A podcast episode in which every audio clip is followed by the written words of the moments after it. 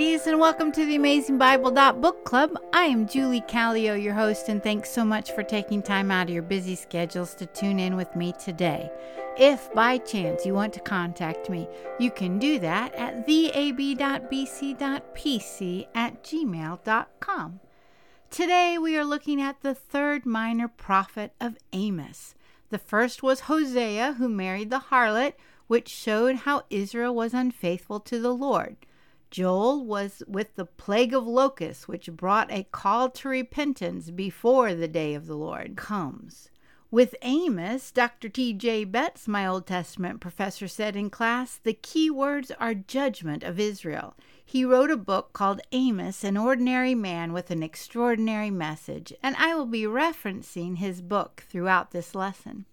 Verses 1 and 2 of chapter 1 sets the stage for our book the words of Amos, who was among the shepherds from Tekoa, which he envisioned in visions concerning Israel in the days of Uzziah king of Judah, and in the days of Jeroboam son of Joash king of Israel, two years before the earthquake. This gives us a lot more information than Joel did. So, first, Amos was a shepherd, and in 714 we find that he was also a grower of sycamore figs. Tekoa was in Judah, about 10 to 11 miles south of Jerusalem and 5 miles south of Bethlehem. The Lord gave him visions which were about Israel, the northern tribes. He was the Lord's messenger.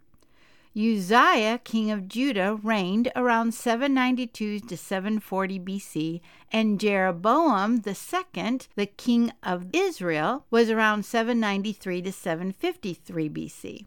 We don't know the date of the earthquake, but we still have a good idea when he was alive. Just a note Hosea also prophesied during the reign of Jeroboam II. This era is found in the Old Testament history books in 2 Kings chapter 14 verses 15 through 29 and 2 Chronicles chapter 26. There are a few things to point out during this time frame. Both the north and south were prosperous, but there was disunity between the two nations.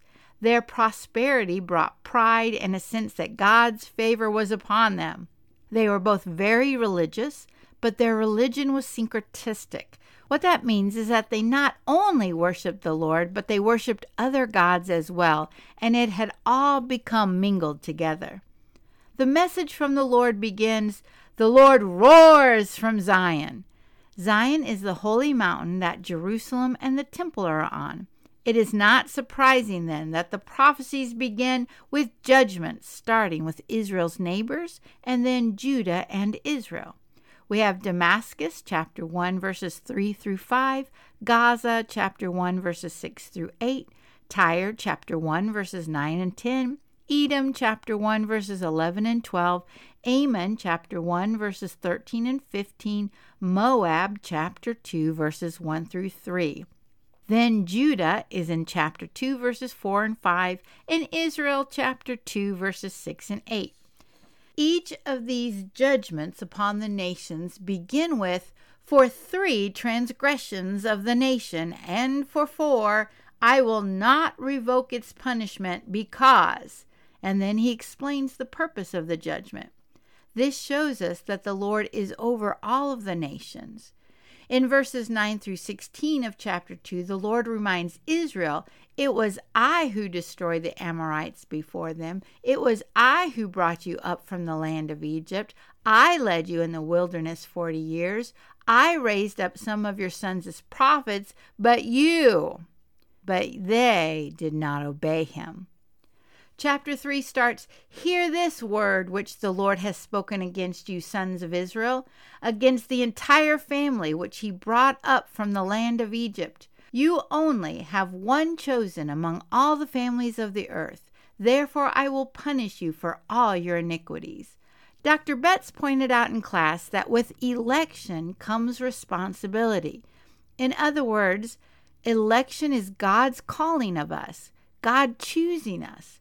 But in the midst of that, we have responsibility of what we do with his calling.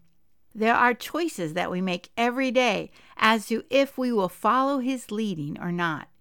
One thing that Dr. Betts said in his book with this chapter the Lord never brings down his judgment upon his people without first sending them a word of warning.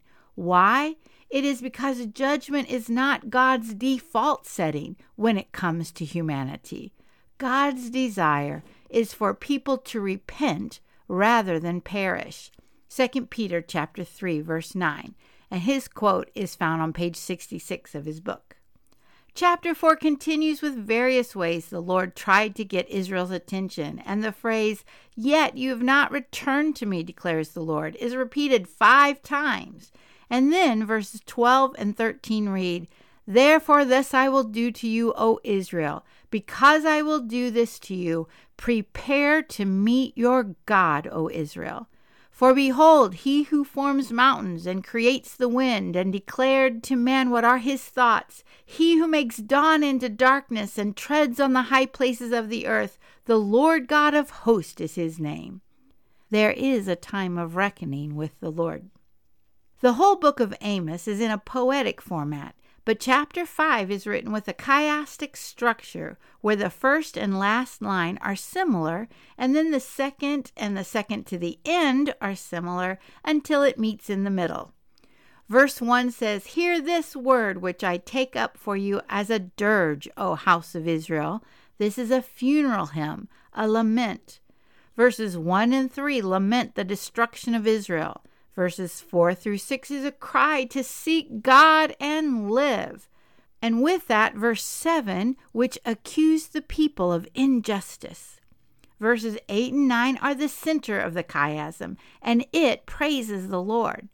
Verses 10 through 13 again accuse the people of injustice. Verses 14 and 15 again cry out to seek God and live. And then verses 16 and 17 again lament the destruction of the nation of Israel. Verse 18 of chapter 5 starts Alas, you who are longing for the day of the Lord, for what purpose will the day of the Lord be to you? It will be darkness, not light. As Dr. Betts said in his book, they are self deceived. Then the Lord talks to them about their worship practices. Verses 21 through 23 says, The Lord rejects their festivals, solemn assemblies, burnt offerings, grain offerings, and peace offerings. He will not accept them, he says. Take away from me the noise of your songs. I will not even listen to the sound of your harps. Then verse 24 says, But let justice roll down like waters, and righteousness like an ever flowing stream. Do you know who used that verse in a historic speech during the civil rights movement? Yep, Dr. Martin Luther King Jr. In other words, their religious practices were a show, and their lifestyle of self indulgence and oppression of the poor showed what they really believed, and it was not godly. Their hearts were far from the Lord. As Dr. Betts said, it is impossible to worship the Lord while at the same time mistreating or neglecting others. Page 194 of his book. Chapter 6 focuses on those who are at ease or complacent. As Dr. Betts said in his book, verses 1 through 3 show complacency when we think we're better than others. Verses 4 through 7 show complacency when we have no concern for others.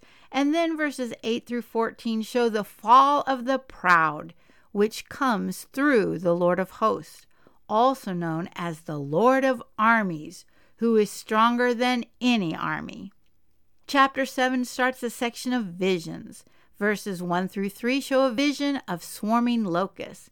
When Amos saw it, he cried unto the Lord, and the Lord changed his mind about this and said, It shall not be done. The second vision was a fire in verses 4 through 6. Again, Amos cried out unto the Lord, and the Lord changed his mind about this and said, This too will not be. Dr. Betts said in his book, It is the prophet's responsibility to stand in the breach when God's people are in harm's way. Page 134 of his book. The third vision found in verses 7 through 9 was a plumb line, which is like a level, the Lord has drawn a line, and Israel does not measure up. We then have a small interlude from the prophecies and visions in verses 10 through 17, and we have a storyline in it. Amaziah, the priest of Bethel, which was one worship spot in Israel, sent word to Jeroboam the king and said, Amos is preaching against you, and we can't handle it. He's saying you're going to die by the sword, and Israel will go into exile. Amaziah the priest then told Amos to go back to Judah and leave Bethel because it is the sanctuary of the king.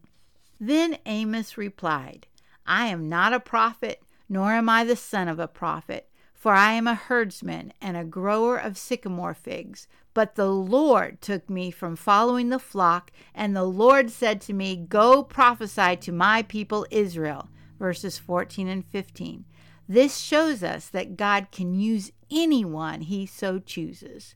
Then Amos prophesied judgment upon Amaziah, his wife, sons, daughters, land, and that Israel will certainly go into exile. This shows the religious establishment had also become corrupt, but the real authority is the Lord. The visions begin again in chapter 8, and vision number 4 was a basket of summer fruit. Then in verses 11 and 12, we have key verses for the book Behold, days are coming, declares the Lord God, when I will send a famine on the land, not a famine for bread or a thirst for water, but rather for hearing the words of the Lord. People will stagger from sea to sea, and from north even to the east. They will go to and fro to seek the word of the Lord, but they will not find it. Ladies, this is so important to realize that there is a time that the Lord will cease speaking. There is a time when we harden our hearts so much that we cannot hear Him anymore. That is why it is so important that if you hear the Lord speaking, please, oh, please, don't harden your heart. Don't keep saying no or saying maybe tomorrow or when my kids are grown or when I get a good job or when I do this, this, this, then. Today, if you hear his voice, recognize what a blessing that is, and please, please obey. The last vision, number five, starts chapter 9, and it was the Lord standing beside the altar, and he is sending judgment.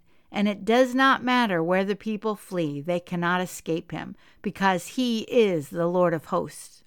Then in verse 8, we get that beautiful word, nevertheless. It reads, Behold, the days of the Lord God are on the sinful kingdom, and I will destroy it from the face of the earth. Nevertheless, I will not totally destroy the house of Jacob. That, my friends, is grace, and it is the Lord's kindness. We have seen that throughout the Old Testament. There are always a few who are faithful to the Lord God Almighty, no matter what the large group is doing. And those faithful few are called a remnant. Another statement that Dr. Betts said so many times in class was when you see God's word of judgment, don't miss God's word of restoration. Amos ends with the restoration of Israel in verses 11 through 15. In that day the Lord will raise up the fallen booth of David. And then, behold, days are coming when Israel will once again come back to their land, which the Lord promised to Abraham way back in Genesis 12. Before we end the lesson today, I want to read from chapter 4, the first half of verse 2. The Lord God has sworn by his holiness Behold, the days are coming upon you. Ladies, the thing is, God is holy, and his people should reflect that, but they didn't. They allowed pride, greed, power, wealth, and self absorbance to rule their lives.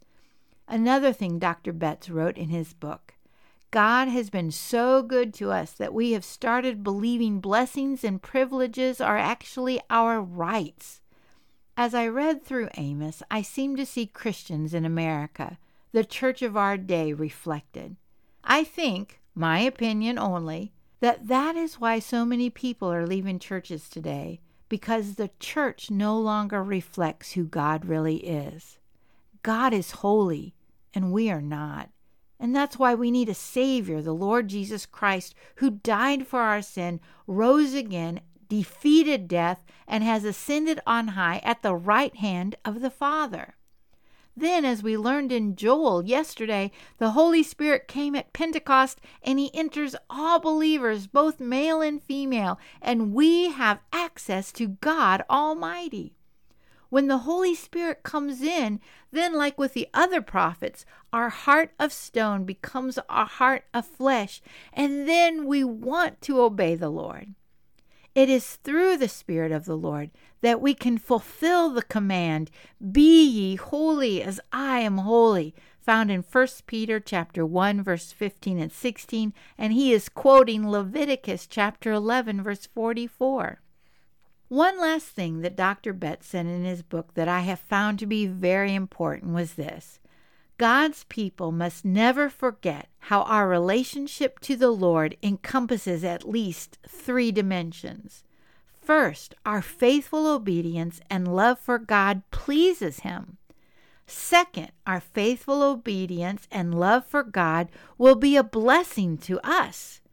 Third, our faithful obedience and love for God proclaims to the nations that there is only one name by which you may be saved the name of our Lord Jesus Christ. Page 179 of his book.